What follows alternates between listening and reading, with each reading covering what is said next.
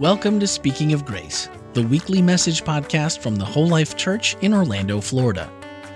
We're a multi ethnic, multicultural, and multi generational congregation committed to our mission of loving people into a lifelong friendship with God. We are committed to our vision of being a church without walls, fully engaged in serving the people of our community. Thank you for joining us as we continue speaking of grace. Morning, family. Oh, it's good afternoon. That's right. I always come in the first service, so that's, yeah. Thank you. Um, so, I am Angela Conceicao. Actually, in Portuguese, you would say Conceição, okay? And you can get, you can't get more Brazilian than Conceição, okay? So we kind of like gringolize it and say Conceicao, okay? And it sounds really fancy. Uh, uh, so, I am going to read today's uh, Bible verse, and um, I just want it. Let me just. No, it's not that. Okay. All right. So it is Ephesians three twenty. Now to him who is able to do exceedingly abundantly above all that we ask or think, according to the power that works in us. Um, so today's theme and topic is when being sufficient isn't enough. And I do need to share with you guys my family because I feel more at home close to my family. So I need to show them, okay, to you. All right. So we have here my French family, and yeah, French. Um, my brother went to France when he was 14 years old um, to play soccer, and we went to visit them in France, and they're awesome. My mom is the one in green. I have to mention her because she will be very mad if I don't. Uh, and I forgot it last yeah service, so I want to make sure I'm on point with that. Um, and then I have a picture with my dad um, this Father's Day. Yeah, and this is my these you know my in-laws my husband right up there. And i do consider them family because they love me from the first day i came into that um, family. So i love my you know my mother-in-law my father-in-law. Sometimes i think they love me more than they do wagner. And um, I know it's not true because no, uh, but that's how I feel sometimes. You know, they make me feel very special, and this is, you know, my little cell of church in my house. It's um, Wagner. He is um, my husband, my friend. Wagner is my leader, and I am happy to call him my leader, the leader of our household, because he is so loving. I can't, I can't. It's, he's he's awesome, and he's an introvert. So most people don't know much about who he really is, you know, because he will not like you know um, and then i have to show him off because he is he is awesome. He's great. He's uh, he plays um, the bass here at church and um, he's i'm telling you that guy. Um, and we have ethan uh, my baby boy, and then Amy Joy. Um, she's going to be our little star of our story today, and she's amazing. She has taught me so much in the 19 months, you know, she's lived that. Um, let's i am very thankful to her because she's what brought me here today so um, and i am going to show you i got to read this because i cannot miss any of the words that i wrote this part um, this is a never before seen take of how the whole life church staff strategically gets ready for the awesome things we see happening here. And this is from when I used to work here. And although there were some team player changes, I am pretty sure that not much has changed in how fancy we do things here in church. So you will see a very, very just just just watch it.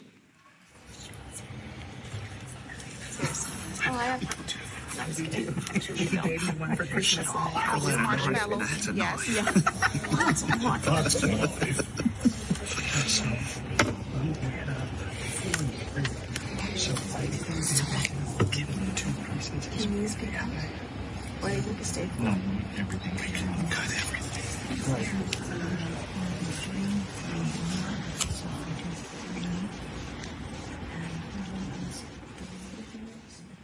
very fancy, right? Very, very fancy.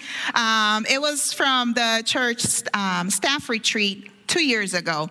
And um, the whole life church family probably will never know how much God used them to make me feel loved, accepted, and connected in a period of my life where I was reinventing myself in everything inside of me as a mom, as a friend, and as a woman. And during my pregnancy, thank you so much, Whole Life Church, staff, and family.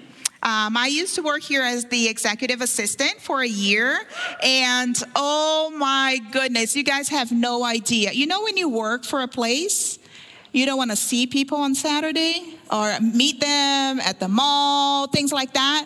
Well, it doesn't happen here, okay? Because I wanted to come to church on Saturday because I knew what this is really about. So it, as you know, I'm not the executive assistant anymore, and I miss it every day because I I miss seeing them, you know, and it's got to be said. So let's give a round of applause to our church staff, okay? Because they're awesome. They are. And I've committed to sharing what God has been working with me on, and it is going to be a raw conversation. And I feel like it's okay because I'm with my family right here. And um, these conversations I've had with Wagner and with very few people. Um, well, the topic of our sermon, talk, conversation, I don't know, um, is when being sufficient isn't enough. But what is what what is that? Let's understand a little bit more about what being sufficient is. Well, the dictionary says that it's enough to meet the needs of a situation or a proposed end. Nothing wrong with that, right? That's what we look for, you know, to being.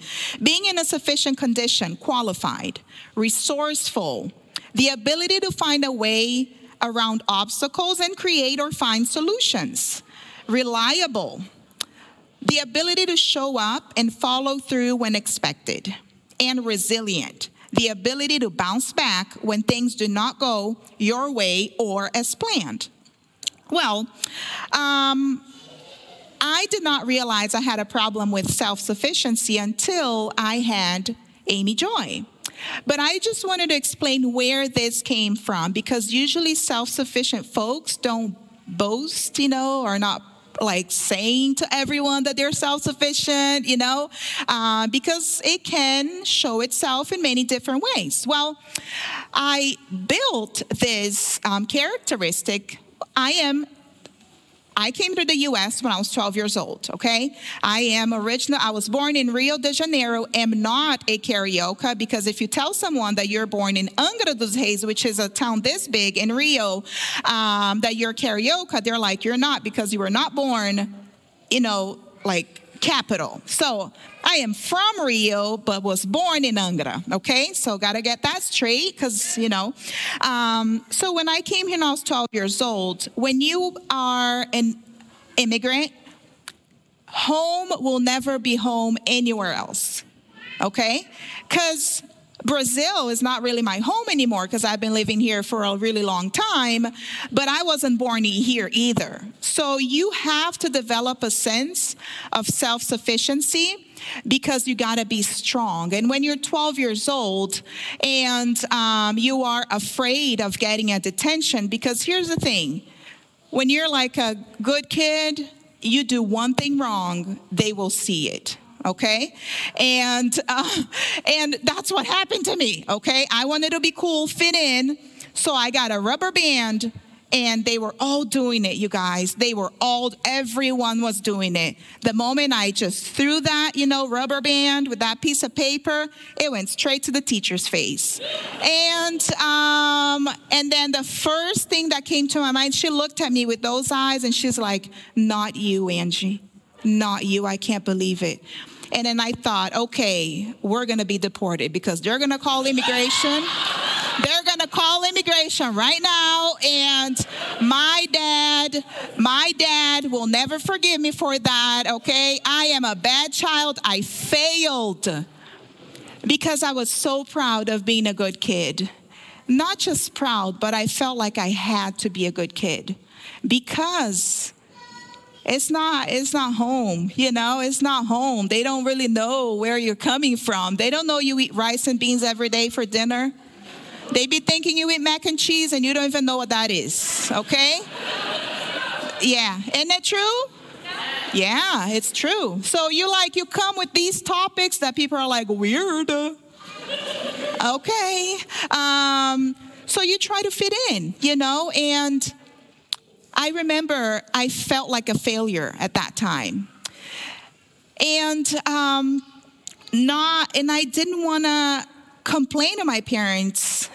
Did not get a detention, okay? Um, I guess, you know, it was good, it wasn't that bad.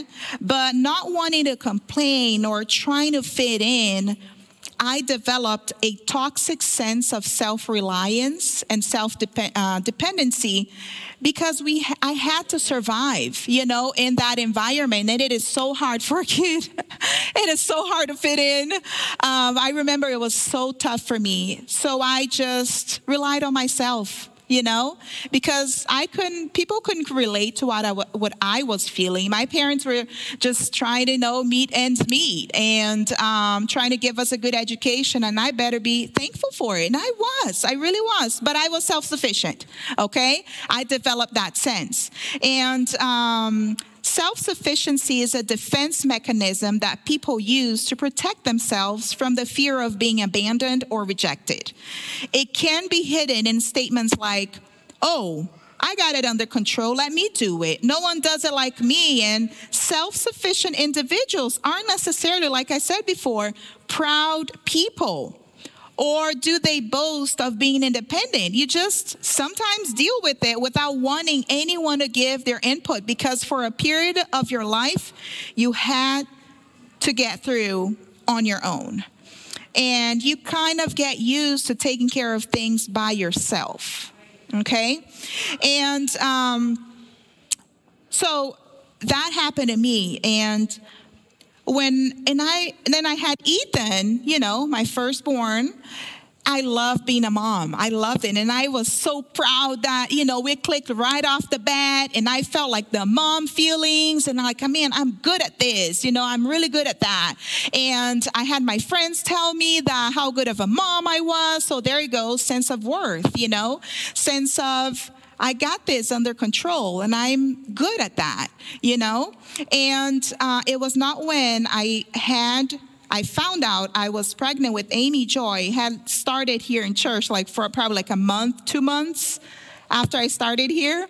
I remember the first news I gave, the, the first news I gave Ken was, Ken, I'm pregnant. And he's like, that's awesome. And um, but I remember the first feeling, the first thought I had when I found out I was pregnant with my second child was, I'm taking away time from Ethan. And that very thought crushed me because I felt I failed again as a mom because I was not feeling all that love, all that joy about being a mom. And it was so scary to me because I understood myself as a person as being reliable, loving, caring.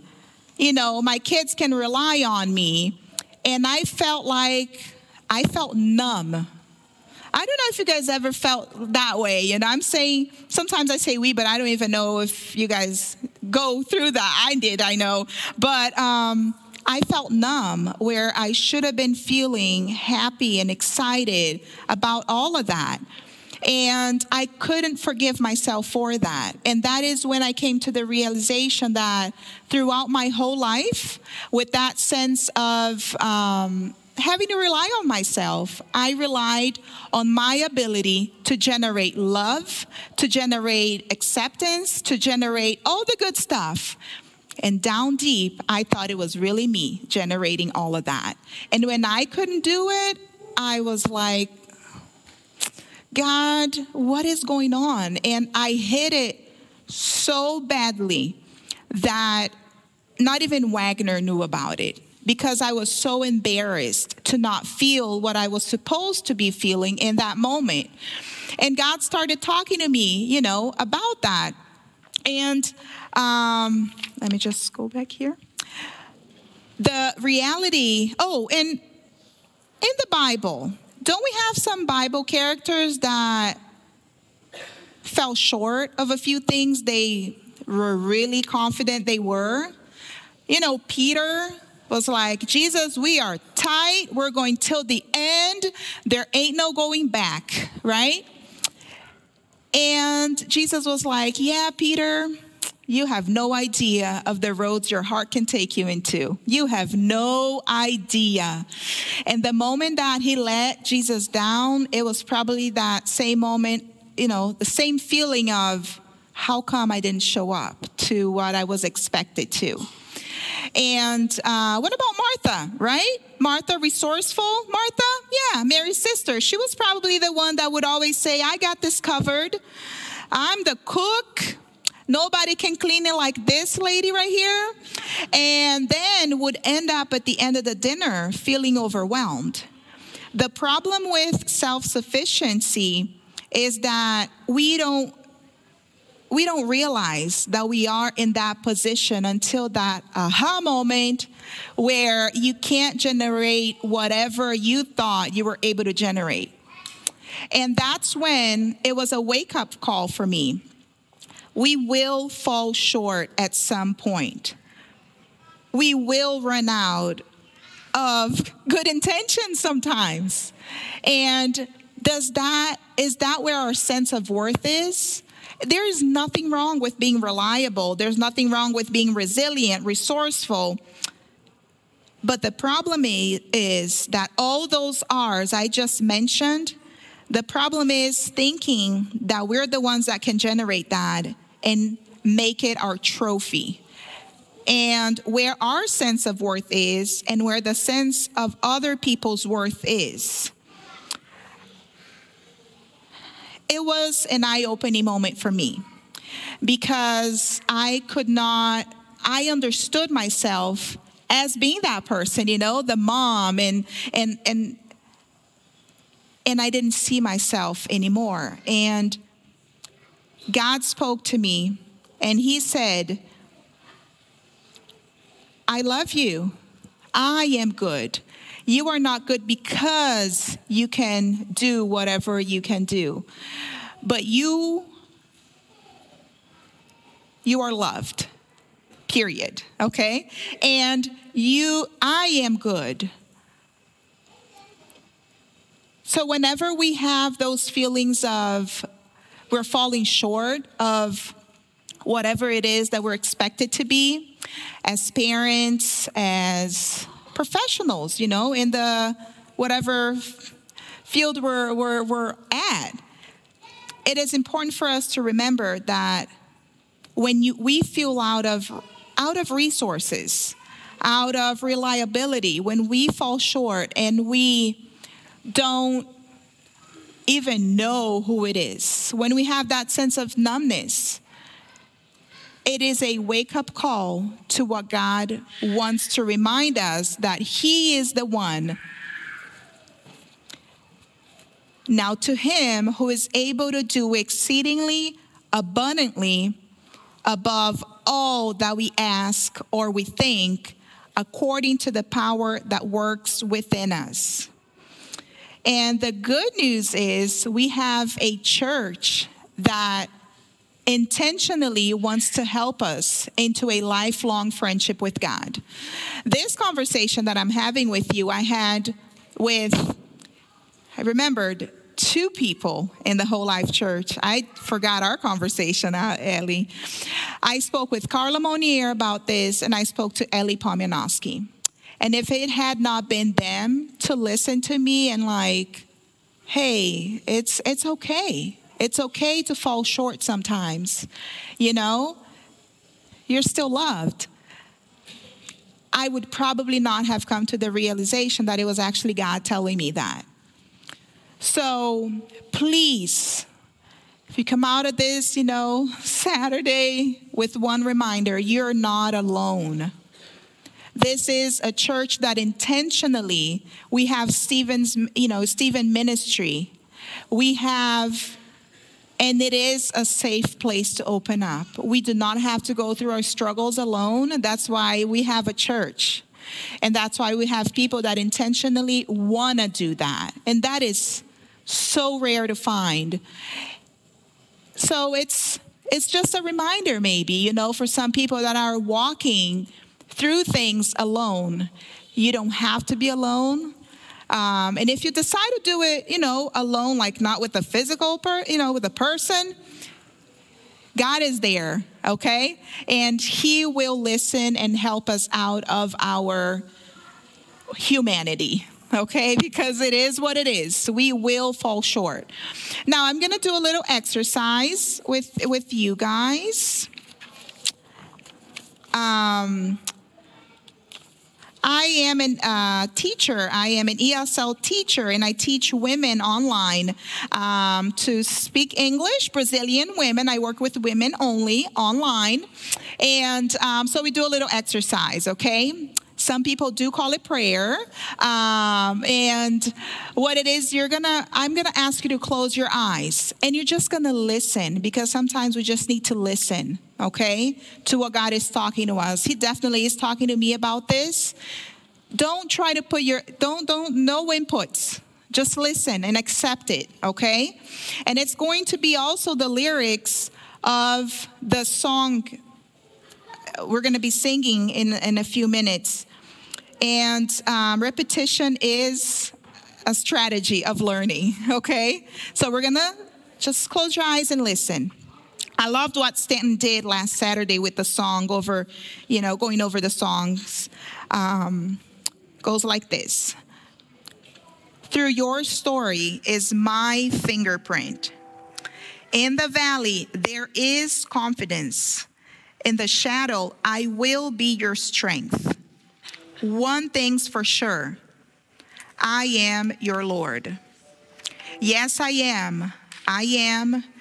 Through the chaos, I will be your joy. When you're finished, I have so much more.